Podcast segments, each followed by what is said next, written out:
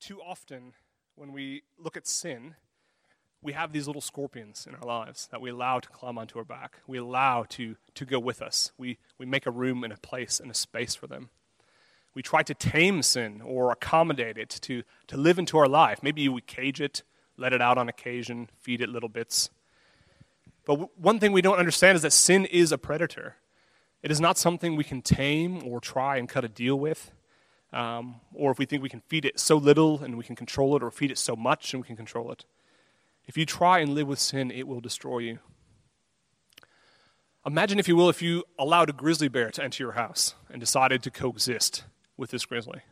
You could set up a room for it, you could give it a food bowl, um, whatever you like. It looks cuddly, but I guarantee you, if you hug that bear, it will crush your head in its jaws. It will bring death to you. And that is how we must view sin. We are to put it to death, Paul says. We need to drag it outside and shoot it in the head. It's true. That is how serious sin is. Now, Paul is again speaking to Christians. So he's not saying that if we struggle with sin, that we are going to receive the wrath of God at the end of time. Obviously, we have freedom in Christ because Christ has covered our sin. But what he is saying is that these things are serious and that this is why God's wrath is kindled towards the rest of the world. And sin is so serious that Jesus had to die a torturous death on the cross in order to rescue you and me from sin. And again, it's only because of his death that we have freedom from sin, that we can fight against sin.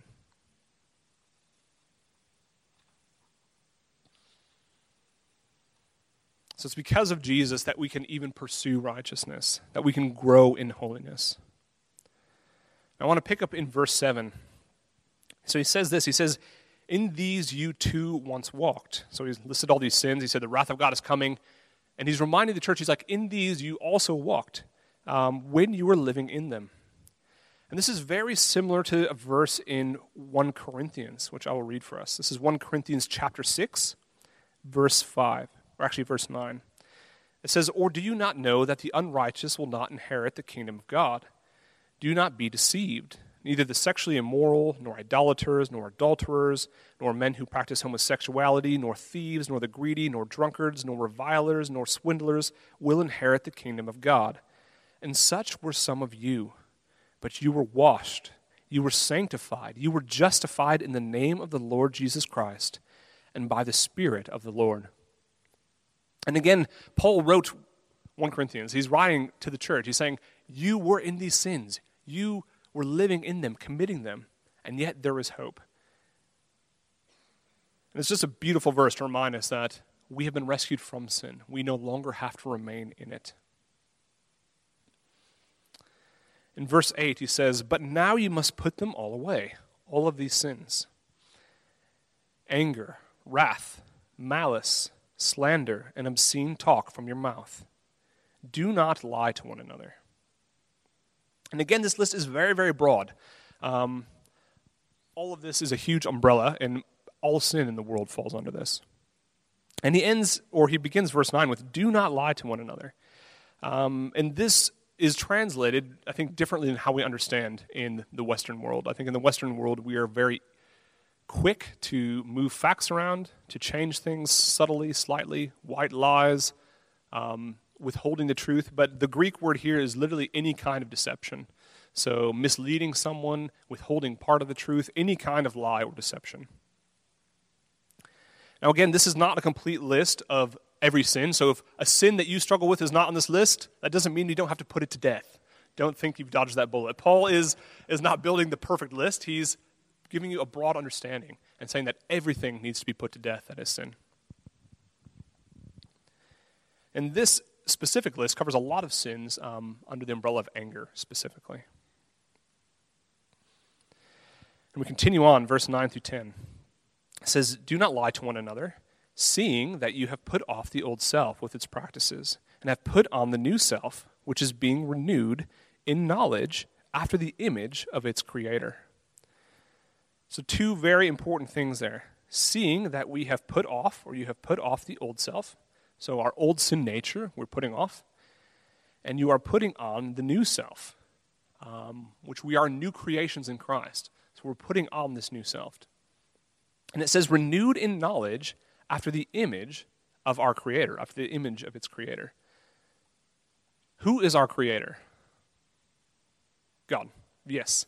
Um, and even more specifically, if we look at Colossians 1.16, as it was preached a few weeks ago, it says this. It says, For by him, this is Christ, all things were created in heaven and on earth, visible and invisible, whether thrones or dominions or rulers or authorities. All things were created through him and for him. So Jesus is our creator. We are being renewed into the image of Christ. Now, the process of putting sin to death and growing in holiness is known in the Bible as sanctification. And verses 5 through 10 are focusing mainly on this process. Um, and sanctification, it's a word that we have in English because in the Greek, the literal translation would be holification. It's a verb form of becoming holy. So we don't really have that word in English, and so we have sanctification instead, which is a growth in holiness, becoming more like Christ. Uh, John Piper has a very easy definition, which is this sanctification is progressively becoming more like Jesus. Again, sanctification is progressively becoming more like Jesus. And in these verses 9 and 10, it's not just an individual sanctification, which is happening, but also corporately in the body of Christ, with all of us individually putting off sin and becoming more like Christ. The entire body that is following Jesus is doing the same. And this is something I want to remind us that is good. It's not a burden. When Christ saved us, we have the opportunity to become like him, to not sin, to grow in holiness. This is something that we can pursue with joy. Um, but we'll get there in a second. Continuing in verse 11, he says this So here, that's Paul speaking again in the body of Christ corporately. Here, there is not Greek and Jew, circumcised and uncircumcised, barbarian, Scythian, slave, free, but Christ is all and in all. And this is an amazing church. And basically, his statement is we are all equal because we are all Christ. As members of the body of Christ, we don't see each other differently. And the list here is very specific. So he talks about the Greeks, which were known for their knowledge and intellect. You had Plato and Aristotle, um, the great philosophers and mathematicians. But no one who can boast in their knowledge or intellect. Um, he talks about the Jewish people, which would have been so pious and um, God's own people that given the law of God, following God. But coming into Christ, that counts for nothing. It's not in their works or their knowledge of the law that's going to save them. He talks about barbarians, uh, the Scythians, which would have been like the ultra barbarians of the time.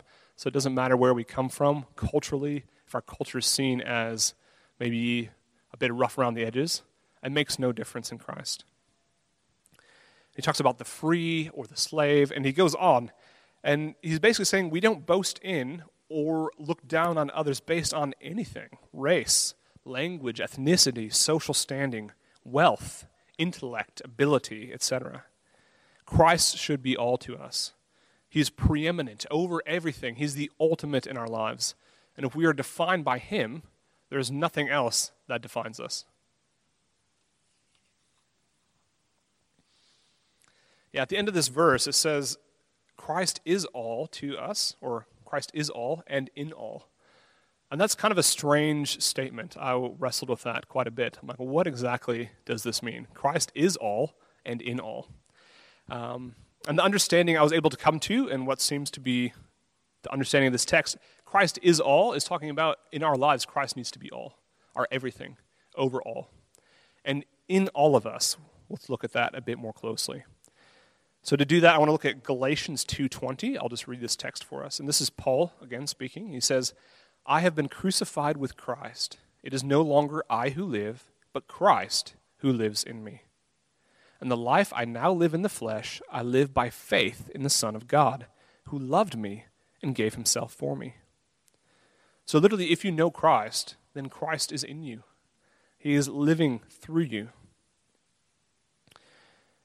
So, again, for everyone here today, it does not matter who you are or what you have done, your identity your worth, your value, your beauty comes from Jesus Christ. And when you come to Christ through the process of salvation, we bring nothing. We have no merit when we come to the table of salvation. And for that very reason, all glory is Jesus's. So, the main truth that we're finding in this passage, verses 5 through 11, is talking about sanctification, putting to death sin, becoming like Jesus. Now, often when I hear a verse like this or passages like this, I get very excited. Um, I really get fired up and I'm like, how am I going to accomplish this? What am I going to do to make this happen? I don't know if any of you are like this. And usually in my mind, I try to figure out, oh, what am I struggling with? How can I attack that? How can I make more uh, guidelines or rules to protect me from that? And I go through this whole idea that if I put in enough work, if I try harder, if I put in some hard yakka, I can pull myself up by the bootstraps and become holy. Is there anyone else that approaches these verses this way, or is it just me? Yeah. Um, and so I get very excited, which isn't a bad thing. But in my excitement, I'm almost always trying to figure out how I can do this. And the bad news is, is that we, in our own strength, cannot kill sin. In our strength, in the process of trying to kill sin, we only create more sin. Um, so that's not something we should do. If we're trying not to sin and put sin to death, trying to kill sin in our own strength, creating more sin is not the path we want to take. And I thought a little way to illustrate this. Um, let's say you have a problem with a coworker at your work, and they just drive you crazy. You butt heads all the time, you're arguing all the time. And in a meeting, you have a problem, and you end up exploding and just telling them off in front of everyone. And you go home and you think to yourself, wow, that is not good. Like, I have anger in my heart, frustration, and I need to put this to death. I need to get rid of this. Um, partly because you want to get rid of it, but also partly you don't want to be known as that angry person at work. Like, oh, better walk on eggshells. This person explodes now and then. Um, so you decide, okay, next time I'm in this situation and I'm being provoked by my coworker, I'm going to breathe deeply, count to 10, and try to get through it. Next week, another meeting, same coworker, same problems, getting more and more angry. You literally want to jump across the table and strangle them and you say, No, that is not Christ like. I will now pray and actually breathing first, then count to 10. And through your breathing, you're counting to 10, and you remind you not to be angry. You don't explode, you don't choke them. You leave the meeting, everything's fine. And on the way home, you stop at Coles, and in Coles, there's a child who's wanting some lollies. And the mom is yelling at the child, telling them off. And you're like, oh, thank God I'm not like that mom. Like, thank God I'm growing in holiness. I used to be an angry person, not anymore. But in fact, you're just like that mom. The only difference is your anger was hidden. Um, you've done nothing but try to hide your sin, which is, again, sin. In Matthew, we see that anger is likened to murder. It says, if you're angry with your brother, you're held under the same judgment as if you had murdered them. So, literally, all that's happened is you've hidden your sin, which is sin. You've still murdered your friend in your heart. Um, so, the anger is still there. Now you've just become prideful about it, self righteous, and moralistic. So, you've just added to your predicament. And there you are, deceived that you're actually more holy. So, this is something we cannot pursue in our own strength. If we do, it will just lead to death. So, it doesn't change the heart, it only changes the action. And we need to remember this. We are utterly hopeless in our own strength to become less sinful and more holy. But there is good news. And the good news is that God knew that we can never make ourselves holy, and that our ultimate holiness is fulfilled in Christ for both our salvation and our sanctification. Christ frees us from sin, and he empowers us to defeat sin. I think this is something we want to just understand briefly. So, there is salvation, which is when we come to know Christ, this process of justification. Basically, we're being declared righteous by God. And in that process, we bring nothing to the table, absolutely nothing. We don't contribute in any way, it's completely of God. And He declares us righteous. And He's only able to do that because Christ lived a perfect life in our place. He went to the cross and he absorbed the wrath that God had prepared for you. That wrath that was talked about earlier, that's being kindled against sin, Christ took that on your behalf if you placed your faith in him. And not only did he absorb the wrath, but he took his righteousness and put it upon you. which is amazing. So when we stand before God, God sees us as his child. He sees us literally as holy as Jesus Christ himself. That is why we're able to come into his presence, to pray to him, to have a relationship with him. So that is done, and it's done with no effort of our own. It is completely done by God. And that means at the end of time, when we stand before God and he judges the earth, there is no condemnation, there is no wrath left for us. He only sees us as a child, as righteous as Jesus, and he welcomes us into heaven. And this is amazing truth.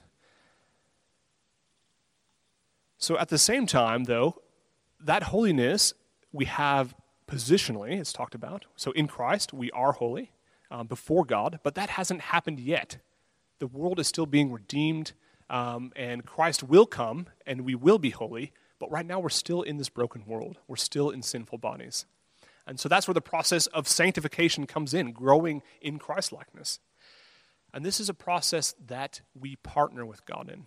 So in salvation, we've done nothing. It's completely up to Him and only through His power. Sanctification, we partner with God.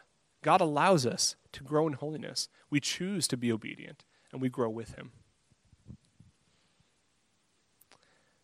So again, Christ is renewing us, um, and He's renewing us by empowering us to kill sin. And Christ works mainly through the Holy Spirit. So we are empowered to kill sin and to grow in holiness in Christ likeness while we are living here on this earth. And I want to encourage us that this is a process. Now, there are times that God comes into your life and just changes you completely, and that sin is dead, and you no longer struggle with that. But oftentimes in life, this is a steady growth. Um, it is a progressive growing in Christ. So don't think that we will arrive uh, tomorrow or next week. It is something that we need to look at in the bigger picture of growing in Christ. So I want us to understand that this is only through Jesus that we can do this. Now, how do we grow in holiness? I think that's our next question. How do we become sanctified? How do we become more like Jesus? And so, obviously, it's the Holy Spirit working in our own hearts. But even more so, God has given us not more so, I'd say. The Holy Spirit's fantastic and perfect. Uh, but I'm saying God has given us other gifts empowered by the Holy Spirit to become holy. So we want to be practical and um, we want to work these things out. And again, even though Christ is sanctifying us, this does require effort on our part. I don't want you to go away from here and think, well, I'm going to continue sinning until I feel like I shouldn't sin anymore. Then obviously God's working in me. Um, we have God's word telling us not to sin. And there's many action words around putting sin to death and around pursuing righteousness. We are told to hunger and thirst for righteousness. We're told to actively put sin to death. So it will take effort, and that is okay. But this effort is empowered by God. So if you're here today and you have sin in your life, which is everyone, um, we need to be hearers of the word and doers. So there's three things practically that God gives us to help us put sin to death, and I want to look at them. And um, this is in no particular order of importance, so please don't think this is a list of start here and work your way down. Firstly, if you want to be putting sin to death and growing in Christ likeness, then you and I need to be praying. We need to be desperately crying out to God to change us, asking Him to help us kill sin in our lives. If we are truly relying on God in our day to day life, our prayer life will reflect that. God is our Father, and He is a good Father, and He wants to know what are we struggling with? Where are we finding victory in things? How is life going? He wants us to come to Him, and He wants us to come to Him and ask for help. We have to be reliant on Him every day. There's not a minute that can go by where we don't need Christ. So this can look like a lot of different things. God will usually illuminate or show sin in your life, and then from that, that gives you the opportunity to repent of that. It's very difficult to repent of sins we don't know we have. And so God reveals these to us. And so we can come to Him and ask Him to change our hearts, ask Him to help us to desire to love Him more and more. And as our heart for Him grows, our hatred towards sin will also grow, and its power will be broken. Now, obviously, its power is ultimately broken through Christ, but these are processes. Oftentimes, it takes time to put sin to death. And it does get easier and easier. I want to encourage you that. When I first moved to Australia, um, one of the most common things I would do is I would go to the driver's side of the car, even when I was a passenger. Um, and that was embarrassing. So I can say probably 20 times in the first month, people are like, Oh, do you need a ride? Yes, I do. And I would end up there. They have their keys. And I'm like, Oh, I guess you're driving. I'll, I'll go to the passenger side. Um, and that's something I had to learn. That was new for me, which is fine. And in the same way, when we face temptation, there is that battle in our hearts. But over time, as I learned, oh, the passenger side is where I need to go on the car, that became easier and easier. And now it's at the point I don't have to think of that anymore. It's something that has changed in me. It's no longer necessary. And that's so often the case with temptation. Initially, when we're working to put sin to death, it is a battle. And we have to remind ourselves this is not what we want. We want to pursue God, we want to pursue holiness. But over time, that battle grows easier and easier through Christ, through the power of the Holy Spirit, until it's second nature. And that's a renewal of our minds in Christ. That's a renewal of who we are. So the first thing is prayer. Um, the second thing, if you want to be putting sin to death and growing in Christ likeness, then you and I need to be in Scripture. We need to be reading the Bible. And not just reading it and then running off and doing other things, but we need to be reading it and meditating on it, letting the truth of God's Word change our hearts. Um, yeah, and that looks like a lot of different ways. It doesn't have to be just Bible reading. We're, we're coming to church and we're hearing the Word being preached. We can listen to sermons, listen to podcasts, um, reading other people's thoughts on Jesus and the truth within Scripture.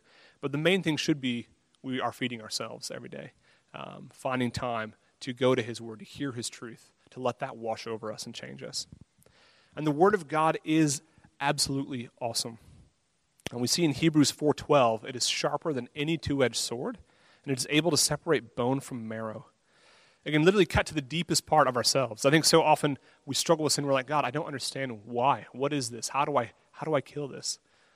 And through God's word and the truth within, God will cut to our heart, cut to what the issue is. He'll reveal that and allow us to repent of that. In Isaiah 55:11, it says that God's word does not return void. And it says that it's eternal. What God has said has an effect. It is accomplished. It doesn't fade away. The truths and the promises that God gives us in here, we can cling to and hold to. In Ephesians 6:17, what is Ephesians 6 all about? Who can tell me? Lizzie.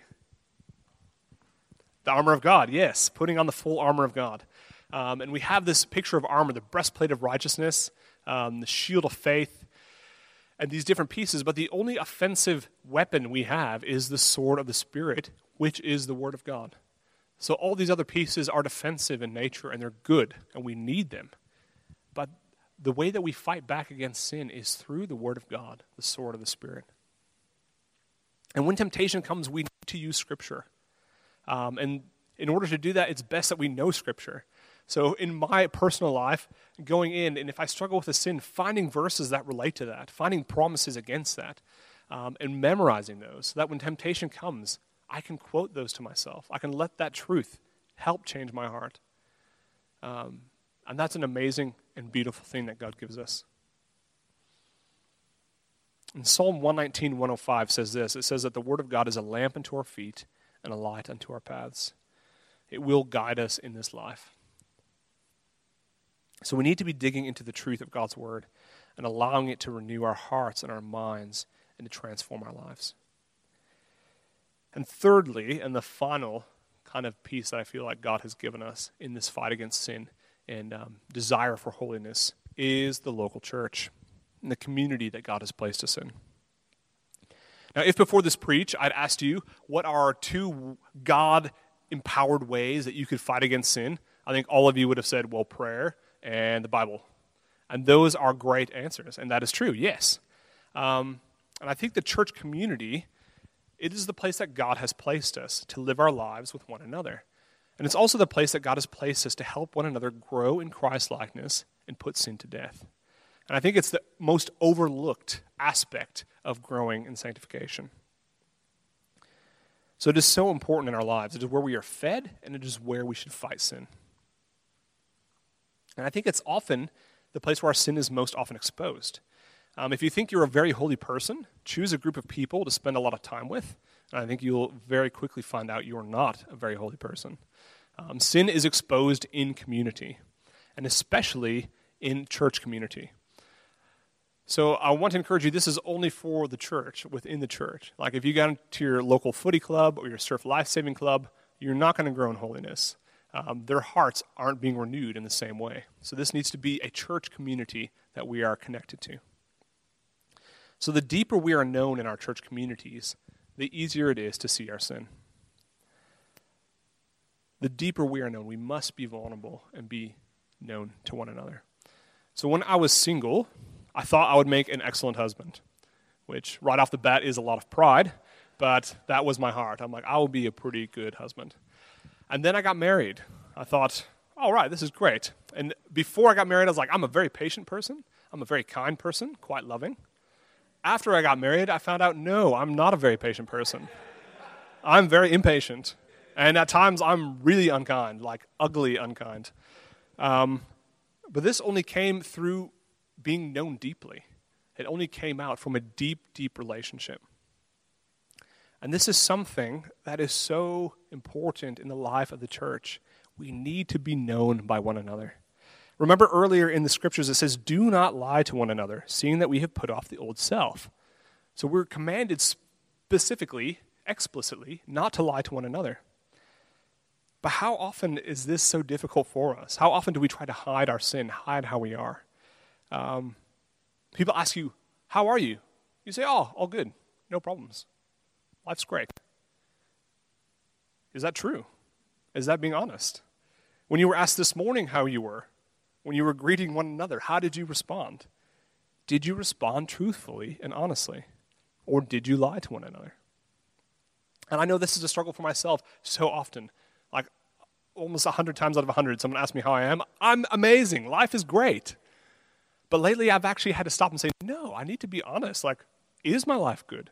And even last week, Nas asked, How are you doing? I said, Oh, I'm great. And I was like, No, actually, I'm, I'm pretty good. Life is pretty good. And I needed to stop and think and, like, I'm actually not great. I need to be honest in this community of faith. And in order to do that, like, that's what allows us to know one another, to know our struggles, to know our fears, to know our hopes, to know where we're triumphing in life and sin, over sin, like where Christ is, is winning in our lives, where we're doing so well, and also to know where we're struggling. And so that brothers and sisters can come alongside us and help us. And part of living in community truthfully is confessing our sins to one another, which is scary. In James 5:16, he explicitly says, "Confess your sins one to another." Very, very clear. We also see in Ephesians chapter 4 verse 32, um, he says this, be kind to one another, tenderhearted, forgiving one another, as God in Christ forgave you. Now, how are we able to forgive one another if we don't know we have wronged one another? We must be doing life truthfully, being known, confessing sin so we can forgive one another. Now, this is really scary because so often our first reaction to sin is to hide it. And we see that in Scripture. Adam and Eve, as soon as they sinned, their eyes were opened. They saw their shame, their nakedness. And what did they do? They tried to cover themselves. That's a natural, sinful heart response. I need to hide myself, protect myself. I cannot be seen, I cannot be known. But that is not something we need to do in community. It is God who covers our sin, it is God who makes coverings for us, it is God who redeems us and cleanses us. And so that allows us the freedom to honestly share our struggles with one another. This is something we need to be mindful of. Be encouraged that the reason we are all here today is not because we are perfect or think we are perfect. It is because we know we are terribly sinful and that we need Jesus to save us. And church community really should be the safest place for sin to be exposed, for sinners to come and, and confess sin. This is the place where God allows you to come to be sharpened as iron sharpens iron. And sharpening will not always be a pleasant experience. There's often lots of, if you see blacksmiths sharpening, it's pretty violent. Um, it wears you down, there's metal shards flying, there's heat, there's sparks. but it is good and it is what God has put us into. So I would encourage you today, if you're struggling with sin, especially sin that you keep finding yourself falling into, um, remember you're not alone. Find a trusted brother or sister in Christ, especially someone who's mature, and confess that to them. Ask for their help to walk with you, to hold you accountable, to pray for you. So much of the power of sin in our lives is broken through bringing it into the light, which we're commanded to do. So, as we close here today, please remember this. If anything you take away from today is our faith is in Christ. And if your faith is in Christ, then Christ has empowered you through the Holy Spirit to put sin to death and to walk with Jesus in holiness. Let's pray.